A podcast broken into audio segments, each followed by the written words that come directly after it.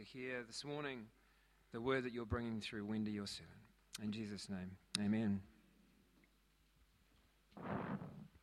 Actually, the word through Wendy and my friend Gail. Gail. Yes. Absolutely. No, no, you're stepping up here with me. Um, Gail is, uh, if you don't know Gail, she is a member of Topol Baptist.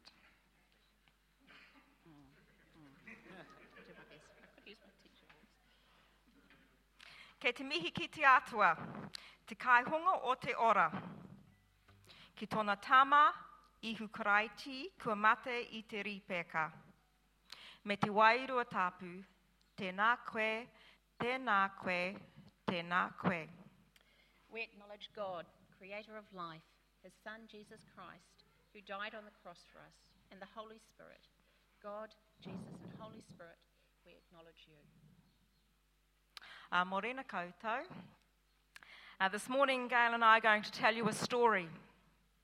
A story about peace, a story about peacemaking, a story about two peacemakers in our nation, peacemakers who studied the Bible and led their people according to what they heard God say to them. This is a story about people doing what they believed was right in the eyes of God despite the cost. This is the story of Parihaka. You may already know about Parihaka. You may remember earlier this year the government signed a deed of reconciliation with the people of Parihaka, which, amongst other things, included an apology from the Crown for the wrongs that the Crown had done, and a legacy statement outlining what really happened at Parihaka. A a legacy statement is a powerful thing in that it speaks the truth and acknowledges past wrongs. Speaking the truth about the past helps us to reconcile the past and paves the way for a better future for everyone. And you know, this is not unlike the process that happens when we become followers of Jesus. When we face the truth, the reality of our sinfulness, which then allows the reconciling power of Jesus, the ultimate peacemaker, to occur. Peacemaking is facing reality by speaking the truth, being able to say sorry, and being able to forgive. This is the story of Te Whiti o Rongomai and Tohu Kākahi, the two peacemakers who led the people Parihaka. These two men grew up in Taranaki in the 1800s during the land wars. They were recognised by elders in their community as carrying spiritual authority as prophets and teachers. And they were also taught by missionaries, Wesleyan and uh, Lutheran missionaries in their communities where they grew up. And added to that, Whiti and Tohu were taught the Bible by two of their own people, uh, Te Ua Haumene and Minarapa, Minarapa Rangiha Tuake. And they had actually been slaves, one in Kawhia and one in Wellington, and had learnt, um, had read, learnt the Bible, became Christians, and brought Te Rongopai, or the good news, back to Taranaki. So um, it's just interesting to know that many Māori did actually learn the gospel from their own people. In the 1860s, Te Whiti and established a community of refuge. And on the uh, PowerPoint, that red dot marks the spot. And that's the community of Parihaka. And they established this, this place of sanctuary response to the loss of land which was occurring all over New Zealand, and especially so in the province of Taranaki. Huge amounts of land had been purchased unethically by the New Zealand company and by the New Zealand government. Is the thing being a little bit noisy? Do you want to fix it? Thank you.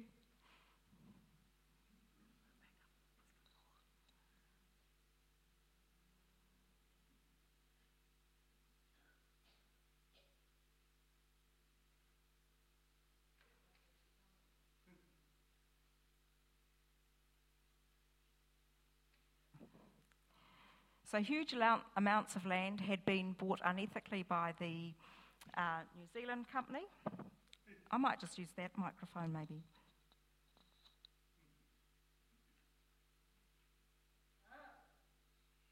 My nose. and the New Zealand government. Land loss also occurred through confiscation by the government.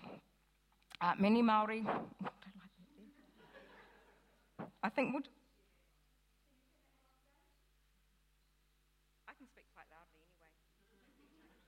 Many Maori found themselves with nowhere to live, and, and Parihaka became a sanctuary for these people. Parihaka was a place where everyone was welcome as long as you could commit to the principles of non violence, equality, and working together. The non violence included no verbal abuse, no put downs, as well as no fighting, even when provoked. And you know, fighting had been very much part of the Maori culture up until that time, so not to fight was a big thing for these people. And added to the belief of non-violence, or the principle of non-violence, was the Christian principle of love towards all people. So, could you put slide five up, um, Lorna? Thanks. At uh, Parihaka, two days every month were set aside for reflecting on scriptures as well as to discuss what to do about the ever increasing land loss. Uh, anyone was welcome to join in these discussions, Pākehā, and the government especially were invited. And sometimes government officials attended, but when they did, there was no true intent to participate in shared dialogue. Actually, instead, they arrived with rigid statements of their intention seeking to force their position. They actually saw Te Whiti and Tohu as religious fanatics and troublemakers rather than people with whom they could negotiate. Te Whiti was happy to share the land with the government and the settlers, but he was not willing to give it away. And you'll see on the slide there, he said, It is not my wish that evil should come to the two races my wish is for the whole of us to live peacefully and happily on the land. So the government chose not to talk, not to negotiate, and instead pushed ahead surveying the land for the settlers. Reserves Maori were promised, but these never eventuated. And when the government surveyors planted pegs in the ground to mark out the land they wanted to take for farms, Te Whiti and Tohu ordered their followers to pull them out again and plough over the land. And the ploughing was actually a metaphor for ploughing the heart of Governor Grey, who was duplicitous. He was someone that they could not trust. Government troops pulled down fences in order to build roads across the confiscated land, but the men of Parihaka built them again and replanted the crops that were trampled in the process. So more workers were sent to plough up the farms, and um, it's particularly the farms that were occupied by the settlers. And when the police arrived to arrest them, the men of Parihaka stood silently without speaking and without resisting. Te Whiti said to his followers, Go, put your hands to the plough, look not back. If any come with guns, be not afraid. If they smite you, smite not in return. And these words are not dissimilar to the words of Jesus. If someone slaps you on the cheek, offer the other cheek also. Many of the Parihaka men who ploughed the land and pulled up the survey pegs were sent without trial to Dunedin as prisoners and put to hard labour, and some of them died there. The government and the settlers finally became really frustrated with Te and Tohu's strategy of passive resistance, and a decision was made to attack the village of Parihaka.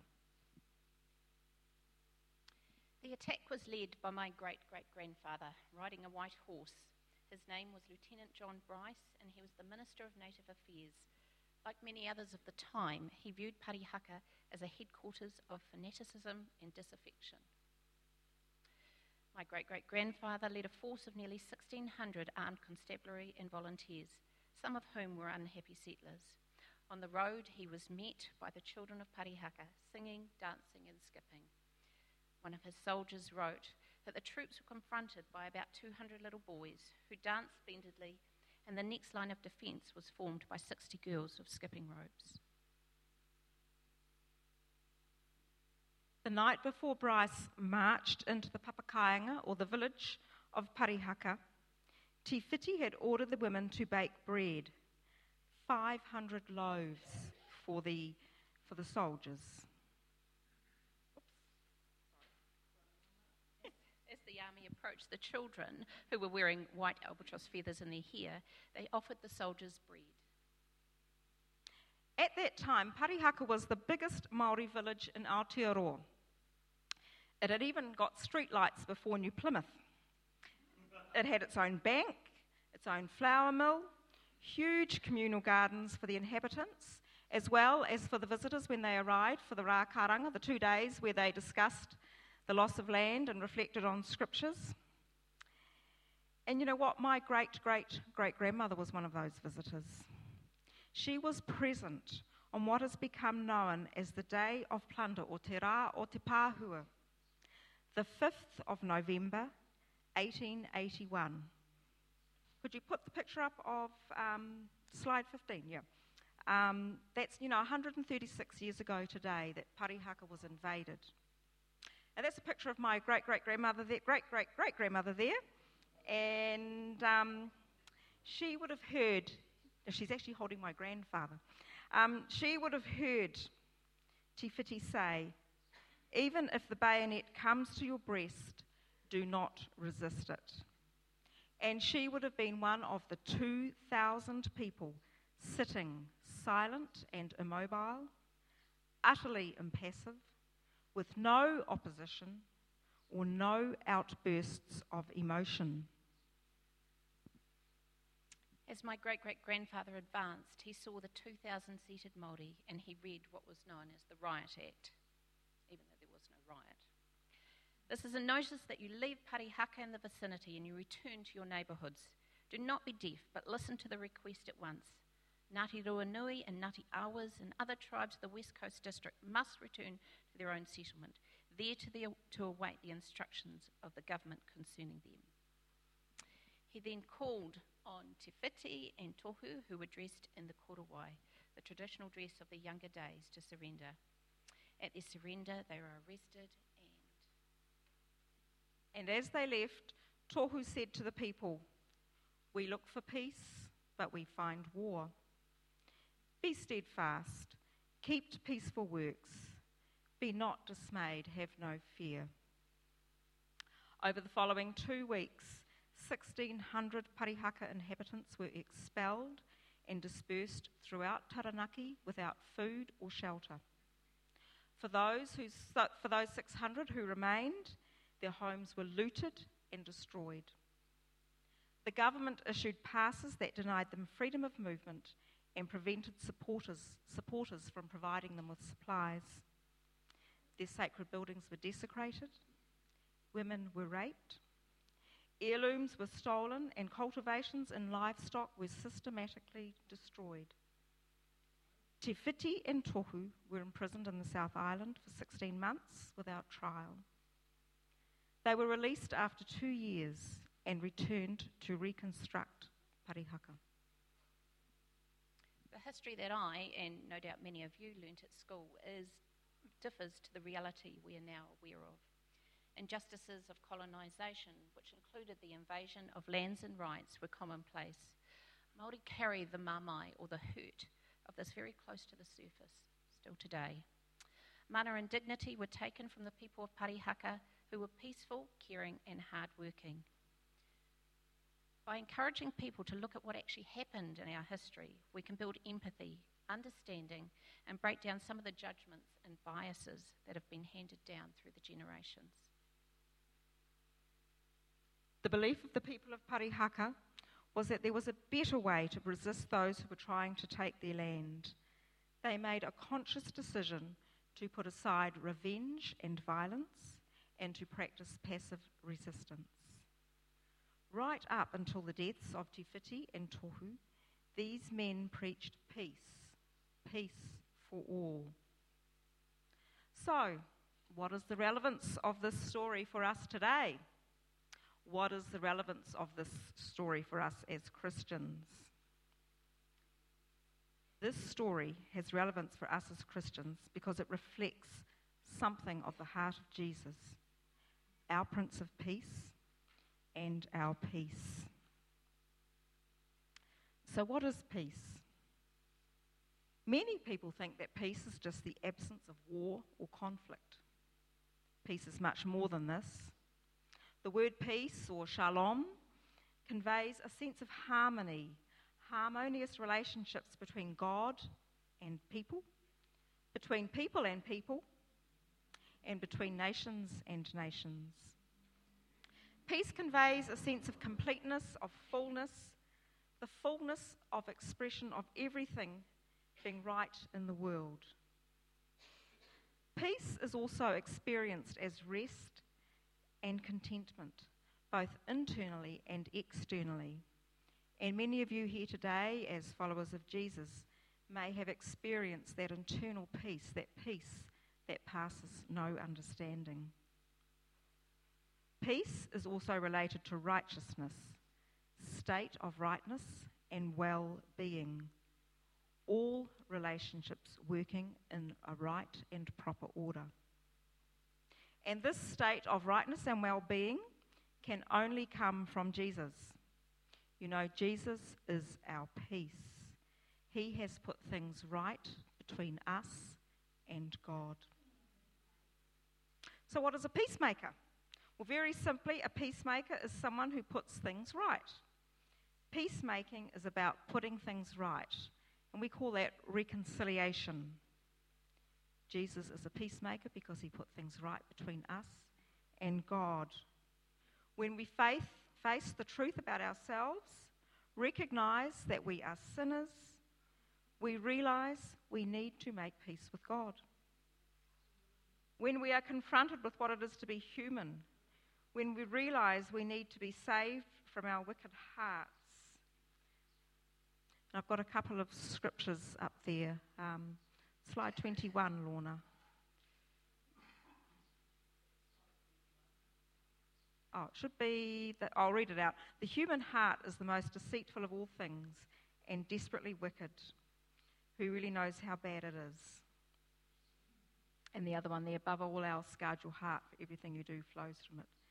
Peacemaking is speaking the truth facing reality and then being able to say sorry and ask for forgiveness. This is what we do when we face our sinfulness and come to Jesus, and He, as the peacemaker, forgives us. Jesus is our peace and our peacemaker. He has forgiven us and reconciled us to God. But once we have made peace with God, then Jesus calls us to be peacemakers in a broken world. And this Bible makes, the Bible makes it very clear. Um, we have the scriptures where work at living with peace with everyone. Yeah. So the Bible makes it very clear that we are called to be peacemakers in our world. In a world that's hungry for peace, we must first choose to work through conflict in our personal relationships. The road to a world restored begins with each of us in our own way waging peace. Before we can wage peace out in the world, we need to wage peace in our hearts and in our personal relationships. I'm going to read that again. Before we can wage peace in the world, we need to wage peace in our hearts and in our personal relationships. Charles Price, a well known preacher and pastor puts it like this International conflict is an expression of national conflict. National conflict is an expression of personal conflict. And personal conflict is a symptom of our alienation from God. There is only one way we can begin to solve the world's problems, and that is by having a look at ourselves. We need to face the reality of our own lives. We need to live out the reconciling love of God, whether it is between us and God, husband and wife, child and parent, siblings, neighbours, Maori and Pākehā, nations and nations. The reconciling love of God is that He sent His Son, Jesus Christ, whose outstretched arms on the cross together, on the cross, brought together humanity and God, and hum- humankind and humankind. This reconciling love of God allows us to have communion, connection, relationship with Him. And this morning, there's an opportunity for you as we take communion, the body and the blood of Christ, represented by the symbols of bread and juice. Anyone who is a follower of Jesus here may come and take communion this morning. And as you come to communion, you might like to read the scripture on the piece of paper that you will have received when you arrived. And if you didn't get one, there's some papers on the, on the tables. Um, so you might like to take that, read it, see what words or word stands out, and then reflect on that word or those words. Or you might like to reflect on the words on the screen. Uh, that's, that's the one there, correct? Or you might like to hold on to and look at the white feather that you received, or there's some more on the tables if you missed out. The white feather is a symbol of peace for the people of Parihaka. Uh, the Māori people of Parihaka tell a story of an albatross who landed at Tohu's Marae at Parihaka, and when it flew off, it left a single feather. The raukura, the feather, is um, and is still understood as a sign left by the Holy Spirit, sanctioning the call to non-violence. So, as you take communion this morning, pray for peace in whatever area you sense God is speaking to you. It might be between you and God, you and another person, or praying into a situation that needs peace. You might like to share communion with someone else.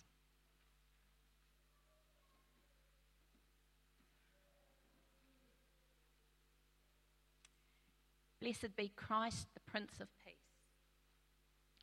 Kia whakapaenga a te karaiti, te ariki o te rongo mo. who breaks down the walls that divide. E turaki nei i ngā tau arai o te wehi. Praise to Christ, Kia whakapaenga te karaiti, who unites us in peace. e tui tui nei a tātou i roto i te rongo mau. Blessed be God, Whakapaenga te atua, who calls us together.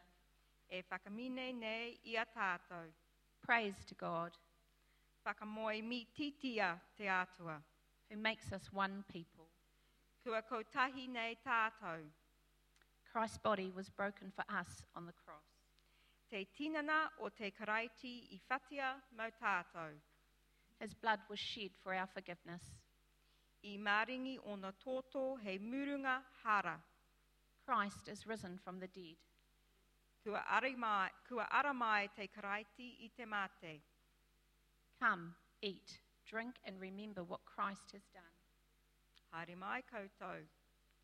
Tāngo hia te tinana me ngā tōtō o tō tātou āriki o ihu karaiti. He whakamahara i mate, i mate i a mau koutou. Come, God's people. Tango hia, haere mai e te kāhui a te atua. Come and receive, come to receive Christ's heavenly food. Tango hia e nei kai rangatira a te karaiti.